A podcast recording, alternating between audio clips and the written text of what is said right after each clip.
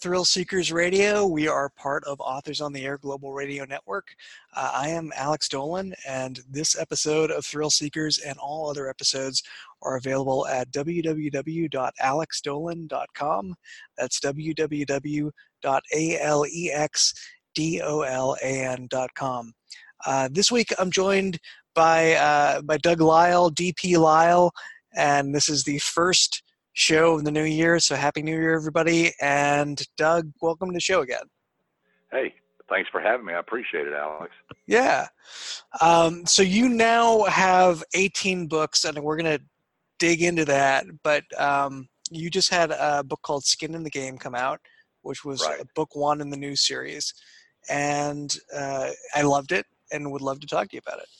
Oh, good. I'm glad you did. That makes me feel good. No, no, it was great. Yeah.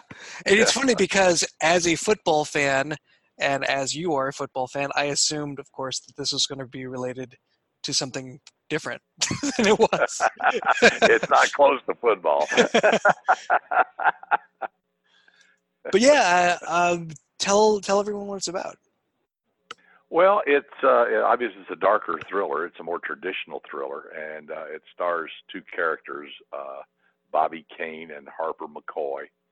And briefly, they were uh, both abandoned or purchased in Harper's case uh, as as infants, and were raised together. Harper's a year older, but they were raised by this itinerant gypsy-like family that traveled around the South, and um, uh, we called them Irish travelers growing up, but uh, you know they're not really Roma gypsies.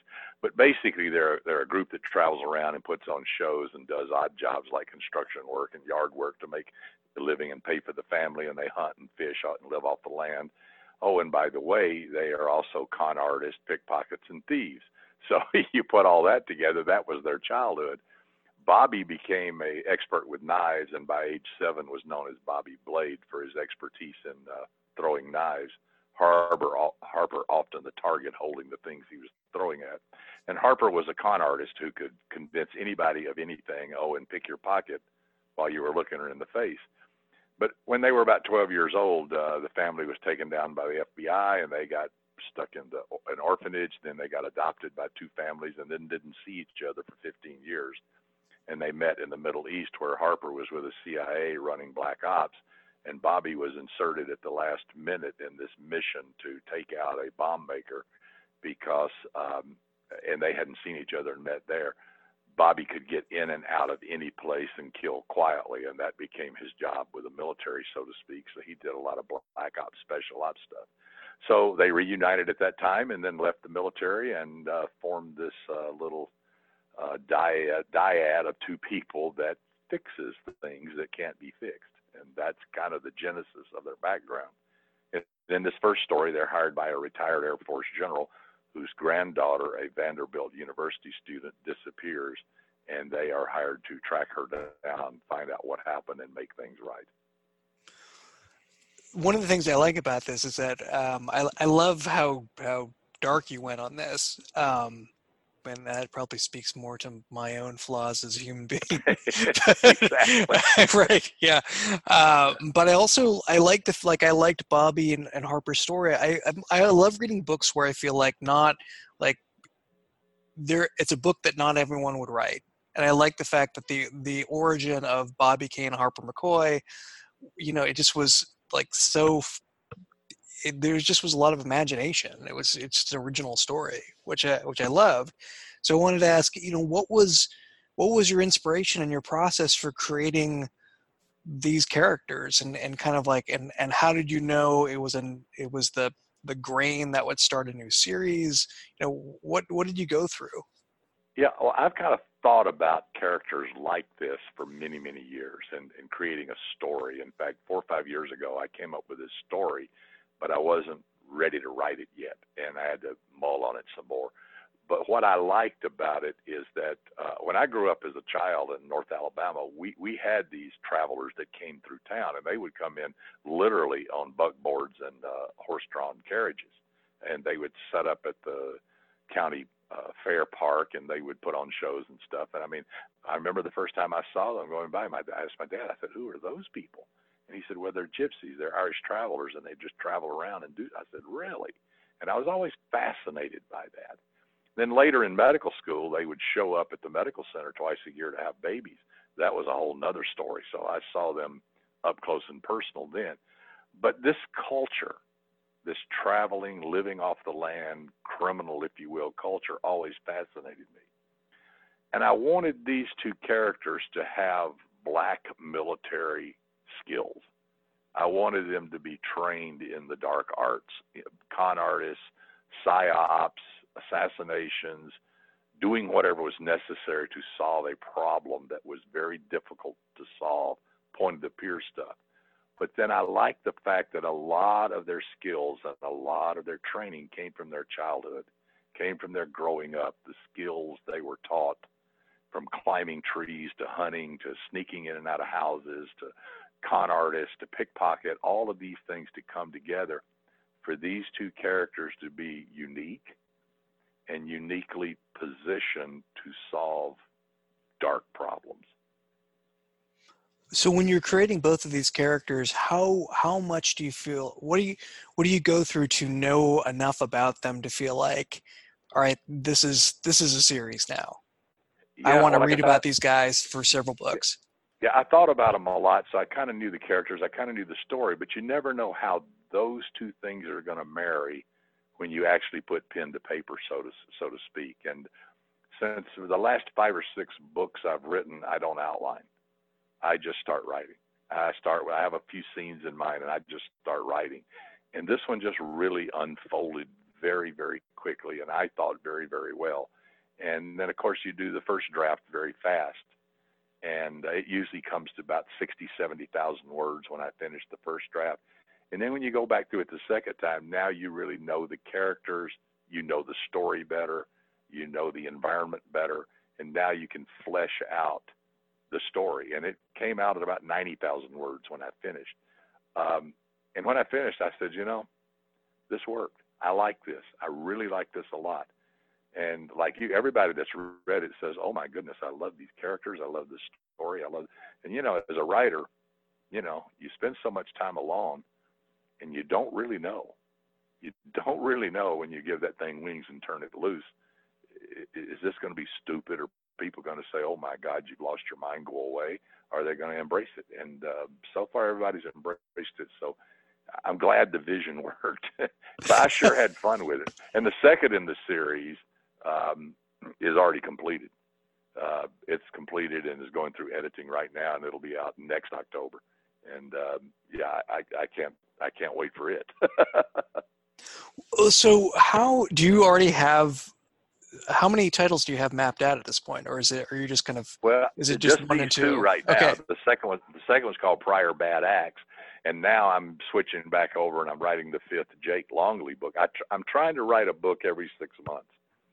And of course, Jake Longly is comedic thrillers, and it's very serendipitous, and there's a lot of happenstance, and there's a lot of situational comedy in it, and a lot of humor, and a lot of back and forth. And uh, people always ask me, you know, Jake and Nicole, how did you create those characters? Well, it, it goes back to uh, Spencer Tracy and Katharine Hepburn, all those movies uh, that I yeah, saw. Yeah. And Tracy and Hepburn had this great dynamic where they were equals but they bantered with each other all the time and were always poking each other with sticks. Well, that's the way Jake and Nicole are.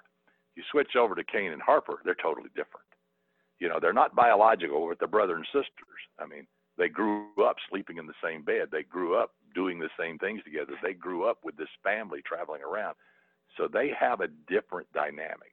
You there's no sexual tension. There's no, there's none of that stuff. Well, because they're brother and sister but yet there's that dynamic between them, but they are both professional. This one is not that humorous. there's not a lot of humor in their banter. It's more, let's get this job done. Was it refreshing to shift to a tone that was so different? Yeah, it, it, actually was, and and I find that now that I'm back on another Jake book, I find that it's good to step away uh, from the comedic stuff and write the darker stuff. And now that I'm I'm back to a Jake book, I'm, I'm getting back into the humor vein. And I like those two types of writing. They're totally different, but yet there's a lot of the same elements. Um, yeah, I like that because I think it keeps you from getting stale. You know, I, yeah. my Dub Walker books, I wrote three of them, and by the time I wrote three of them, I said, you know, you know, if a story may come along it would be a Dub Walker book, but right now I'm kind of done with this. You know, I want to move on. I want to do something different. This dynamic going backwards and forth between these two seems to be something that I think is going to work for a while. There is something about just like pure chemistry that um, I, I, think that I mean uh, immediately when I think about chemistry, I think about something like uh, like Butch Cassidy and the Sundance Kid, or mm-hmm. um, but I think one of the reasons that people liked Once Upon a Time in Hollywood that came out last year for the people that there are a lot of people that hated that movie, but right. for the people that liked it, I think that you know one of the bedrock for that was like the just the chemistry, just the relationship sure. of two people. Absolutely. Um, and at the end of the day, that's what story's really all about is character. Right. I mean, you know, every story's been told. There's only two. Somebody comes, somebody goes. That's it. You know, somebody shows up somebody's life and messes it up, or somebody goes somewhere, stranger in a strange land, and gets involved in something. Those are the only two stories there are every story can come down to that, really. Right. So it's what you do with that, and it comes down to the characters. You know, every plot's been been done. Every plot's been done, but every character hasn't been done. It's what I like about private investigators, as it is, because they can be anything. They can be anything. You mean like anything in terms of of the the of human beings behind them? Yeah, yeah, yeah. yeah you know, like like Jake's a goofball and Bobby is an assassin. They're two entirely different people, but they're both, if you will, private investigators, not in the PI license. This is what we do. In fact, I like the fact that they're not that because it means that they can really paint outside the lines. And w- one of the reasons I actually like private investigators is that just the, the you know the job becomes a function of a way to introduce that person into aberrant human behavior and different you know and different stressors in life and like that becomes a mirror for us on how would how would we we react to that. And um like you're saying that not every character's been done and and part of the enjoyment i get out of reading different characters is seeing kind of what happens when you stick that person in this intractable situation and how do they react to it yeah, and I think as opposed to writing about cops, which is great because cops are great characters too. Yeah. Uh, but this gives you a lot more leeway, leeway in how to do it because I mean, you know, investigators can be Miss Marple, you know, they can right. be Kinsey right. They can be Stephanie Plum, or they can be uh, Harry Bosch. They can right. be anywhere in between, and, and you have all these various people with various skills and various life sense but yet they're all involved in trying to solve a crime. They do it different ways. Jake, I've always portrayed, he is a reluctant PI. He doesn't really want to have anything to do with this, but he gets drug into it all the time. Whereas Kane and Harper, once they get an assignment, they are laser focused. They know what to do. They know how to do it. It's just a matter of solving this problem. So the the dynamic of each is totally different. But that's the beauty of private investigators. It seemed like when you when you talked about how you didn't write this with an outline, but it also seemed like when I read it, it seemed like there was a lot of research that you you did in a good way on black ops, human trafficking. Um, what kind of research did you do for this book, and and what did you you know what did you learn from it? Yeah, well, a lot of it I already know because I basically I basically record every true crime series known to man on television and watch them religiously. Do you have favorites? Live PD. Live PD, I'm addicted to. It's so okay, good. Right. It's such a slice of life that you never see. Uh, there's so many goofy people out there. It's unbelievable. And the jobs that cops do is just, oh my God, there's not a chance in hell I do it. It's so thankless and so hard. Yeah. But uh, but I do all that plus you know, all my forensic research background from writing all those books and and police procedure. I'm pretty well versed in all of that. But uh, usually usually my research revolves around points here, like the SEALs training that Bobby went through. I had to do a little bit of work on that, a little bit on the Black Ops, um, a little bit on breaking and entering and things like that. Uh, technical stuff, cell phone stuff, do all that. And I always, and uh, but mainly it comes back down to geography. I have to research the geography of the area that I'm going to set it because the geography needs to ring true. And you know, like the Royal Pains books. I've never been to the Hamptons, but I wrote two books set in the Hamptons. Uh, so you have to do that kind of research, and and I like geography. I like setting. I like the place that a story is set, and so I do more research probably in that segment of a story than I do in any other part, because I think that character setting needs to be a character. And and for the record, um, you're not missing anything with the Hamptons.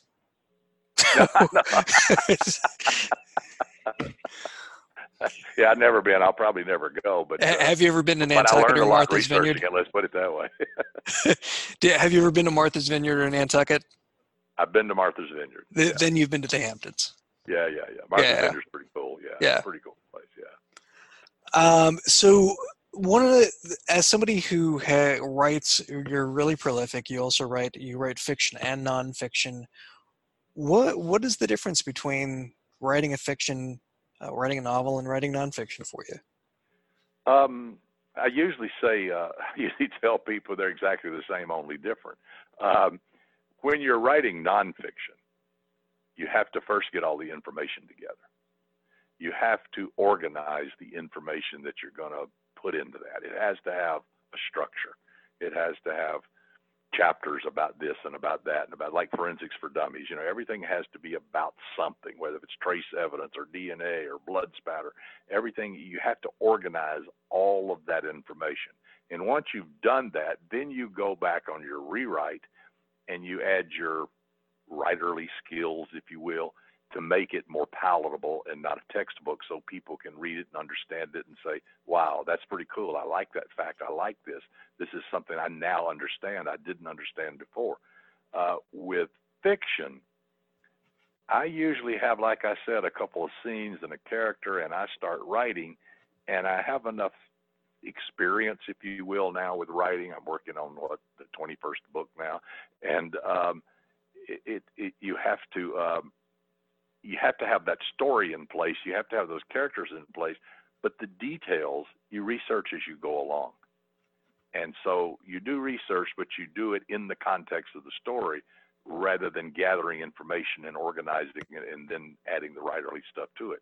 So they both require research. It's just done one one up front and one as you as you fly fly through the story. That's and, uh, interesting. Uh, yeah, yeah. Uh, and to give you again, I want to remind everybody we're talking to DP Lyle, and the new book is Skin in the Game, which is great. And um, I want to take a quick break and remind everybody you're listening to Thrill Seekers. We're part of Authors in the Air, Global Radio Network. This is a trademark copyrighted podcast solely owned by Authors on the Air, Global Radio Network, LLC. Uh, we're talking to DP Lyle. Uh, the new book is Skin in the Game. Uh, I also wanted to we were talking about kind of the details that go into researching uh, and the difference between fiction and nonfiction to give people a taste of of your expertise. I saw you post something online the other day and it was a great uh, bit of trivia that i didn't know which was that a man had tried to pass a drug test by bringing in i think his dog's urine yeah, actually, it was a girl that did that. But yeah, oh, it, was thought, okay. it yeah. was hysterical. I, I mean, it was know, hysterical. People always get their friends to pee in a, a test tube and then try to sneak it by. But you know, they go watch them. You know, they go watch them do this for drug testing. So they try to sneak it in. There's all kinds of gadgets they can put in their pants to make it look like they're doing this when they're really doing that. Uh, but I've never heard anybody use dog urine to do it. And then, it, to my mind, it came, and how do you collect that? you know? See, I think that the, the collection I could I could see. I mean, while it wouldn't be easy, I can wrap my head around it. I guess a part of it is like I've never been so jonesing to pass a drug test that I've been right. desperate enough for those measures. But also, I, it made me think like, well, what it, what is what do they test that actually would reveal that that's non-human urine? Uh, well, I mean, you know, they can they can they can test the, the DNA for no, nothing else and determine that you know it's dog dog cells in there, not human oh, cells. okay, right. But uh, but I think there probably was something more to it than that. The story that I read wasn't all that deeply involved in how it happened, but I think probably somebody snitched and somebody found out. Oh, okay, all right. That. That's how things usually work. People open their mouths, you know. Okay, yeah. it's, uh, it's not, and and that, again, like there's somebody who will go nameless that I'm a, an acquaintance uh, with, who I know basically paid for someone else's urine to pass a drug test. Oh, sure. Which I thought well, there's a market was, for it. There's a market for it. Absolutely. Yeah. Yeah. Yeah. Yeah. Yeah. Um, you know, so but you- you know, yeah. people people who do drugs will do anything, and people who are desperate. You know, this may be they're going to violate probation and they're going to end up back in the slammer. Well, you know, that'll motivate you to do a lot of crazy stuff. You know, so yeah. yeah, I guess but it was I'm very saying- creative. I, I admire the crea- yeah. creativity of it. Yeah, and I I guess what I'm saying for people listening is that like there is an a cottage industry that's coming up for selling clean urine, and if you need some, I'm Alex Dolan, and this is Thrill Seekers. and I have to pee often. Yeah. So, you know, yeah. Yeah, I, am very. I'm very well hydrated. Um, by the way, since we're since we we took the conversation in this direction, we should give a quick shout out to our common friend Kimberly Cameron. Um, Oh, yeah. So, Kimberly, if you're listening to this, um, Happy New Year, Kimberly, and I hope to see you at one of the upcoming writer conferences. Kimberly Cameron, a fantastic literary agent. Uh, Oh, and she's and the best. it is, She- it is She'll be at Left person. Coast Crime. We'll be down there in San Diego. So, Well, you guys must be going to Bouchercon. You- It's right in our And then- backyard. and then Boucher Con, yeah, up Yeah, okay. Later in the year. Yeah, yeah, yeah. I love Kimberly. She's the only agent I ever had, the only one I ever want, and uh, God, we've known each other for 25 years now. It's uh, it's amazing. She is a very special person. Yeah, Yes, she is. yeah. Um, I did want. I remind me. Do you still practice medicine? Because I do. Uh, yeah. I go a couple of days a week to the office. I don't do hospital work or procedures anymore, but I practice office-based cardiology now, and uh, and it gives me plenty of plenty of time to write. So uh, I was going to ask. I mean, it's a very demanding job, so I didn't know if you. It was tough to carve out time. no, after 50 years, I know how to do it. But Yeah, uh, that makes sense. Yeah. but yeah, but yeah, it's uh, yeah, but but I, you know, I, I like that. I enjoy that. Uh, That's what I was trained to do, and I love practicing medicine. I love my patients, so I'm not anywhere near ready to give that up. Do you ever? Do your patients know that you also write? And do you ever have Oh, anyone sure. comment that like this case better not make it into the next Kane no, because I don't, thriller? I don't write medical thrillers, and they know that. but uh, but they bring books in to sign all the time. They're always asking me what I'm working on and when the Oh, that's cool. coming. And oh yeah, yeah, yeah, yeah. I, I don't make a secret out of it. Uh, you know, you always take credit. You always take blame. I want to go back to skin in the game for a second. So this also kind of takes us through a basically a small rural bucolic town, Mhm. Um, which is like something I, that I love because I, feel like it's kind of part of American folklore in a way. That there's something Yeah. in- inherently creepy about these idyllic small towns, and uh, I, I don't know. I I guess my question was like, what do you what do you think makes it? Why do you think that that's such an enduring trope? Um, I um, I pretty much set all my books in small towns. Uh, uh, I, the Dub Walker series was set mostly in Huntsville, where I grew up, which is not a big city, but it's not a small town. I think it's moved to number two, or or, or I think Well, and and quite a quite a famous town in its own right as being Yeah, uh, yeah, it's got a space program and all that stuff. Yeah, but yeah. yeah. But but it's not like New York or Miami or LA or something like that where where everybody knows those towns. And crime doesn't make the first 20 pages of the newspaper. But in a small town, you take a town of 5 to 20,000 people, pretty much everybody knows everybody. And uh, everybody knows who's on the city council and who the mayor is. And they probably know them personally. They know the police. Everybody eats, you know, at the same diner and drinks coffee from the same coffee shop everybody knows everybody. So a crime there, the ripple effects, the collateral damage is huge. And I like that. I like the fact that it affects the entire community, whatever's going on, because then it makes the crime personal, real, and scary. You know, somebody gets murdered in New York. I mean, it's almost like who cares? It's I like mean, it's well, welcome to tragedy. It is. Tuesday. Yeah, yeah, Yeah. yeah, exactly. I mean, it's it's fine. I mean, it's it's terrible for the people involved, but for the population in general, when you got millions of people, it, it doesn't make a blip. Right. But if you got five thousand people, it's huge. That's a really good point. Yeah. Um, I think that like as we're uh, this is like a good thing to close on. Um, I want. Well, So, John, John Saul, the horror writer, always said that he said his stories in small towns because the cops are stupid.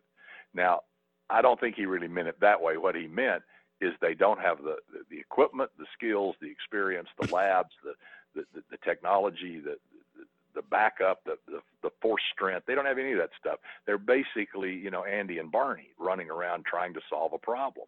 And and I think that is that draws people in more so than you know a, a big city cop. But that's my bias, you know.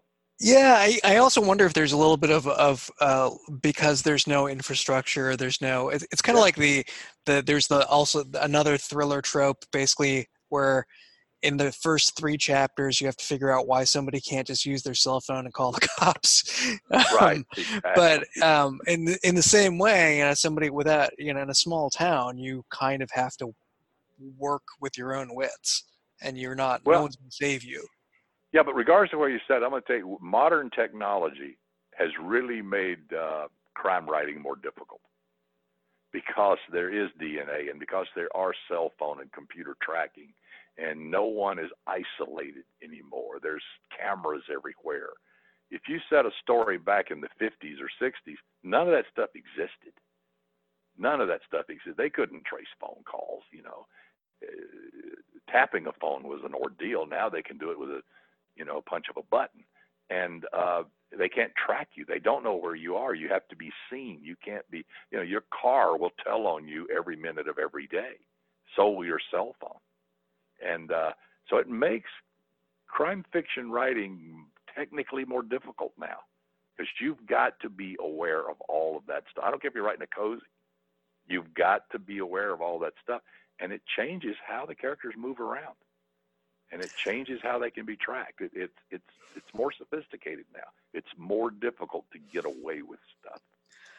I agree with everything you're saying, but there's also I, I will politely um, also bring up a counterpoint, which is that there is something about new technology that I feel like it does create certain opportunities where Sure.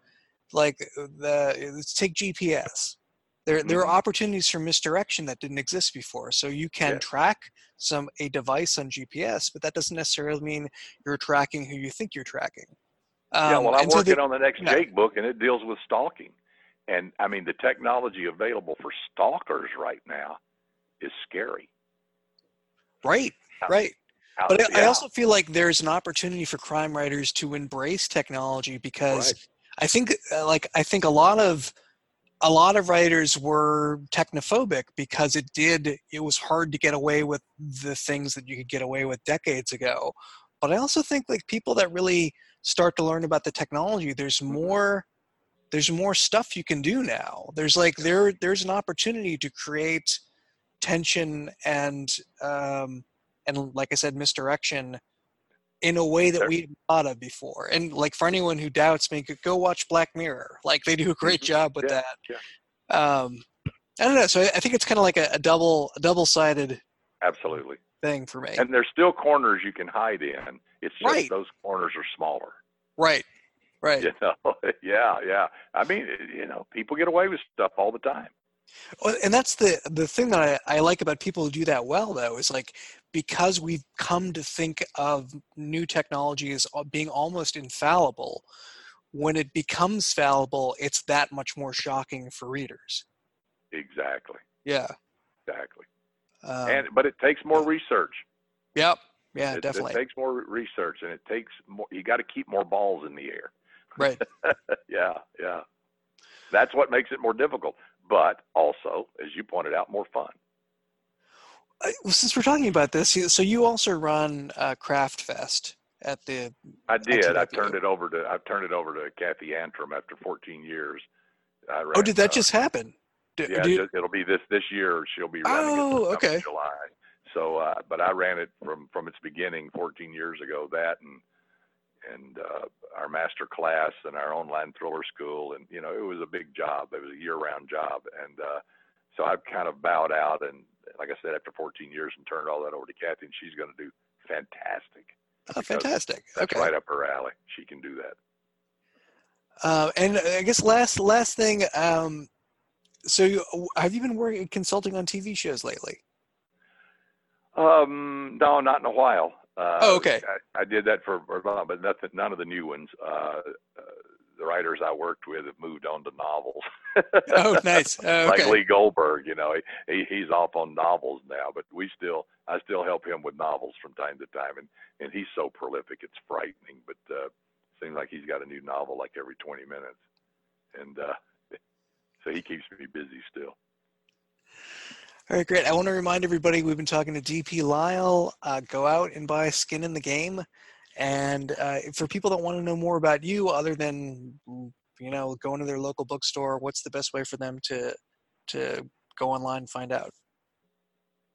Uh, uh, dplylemd.com, dplylemd.com, and from there you can connect with all my books and my blog and, and, and my show on Authors on the Air, Criminal Mischief and uh, the radio show that Jan Burke and I did, Crime and Science Radio for many years. All those shows are on there. So if you go to my website, you can pretty much find everything. Perfect. All right. And as a reminder, you're listening to Thrill Seekers. I'm Alex Dolan, and we've been talking to Doug Lyle, DP Lyle. Uh, Doug, great having you on again, and nice talking to you. Always a pleasure, anytime. You know that.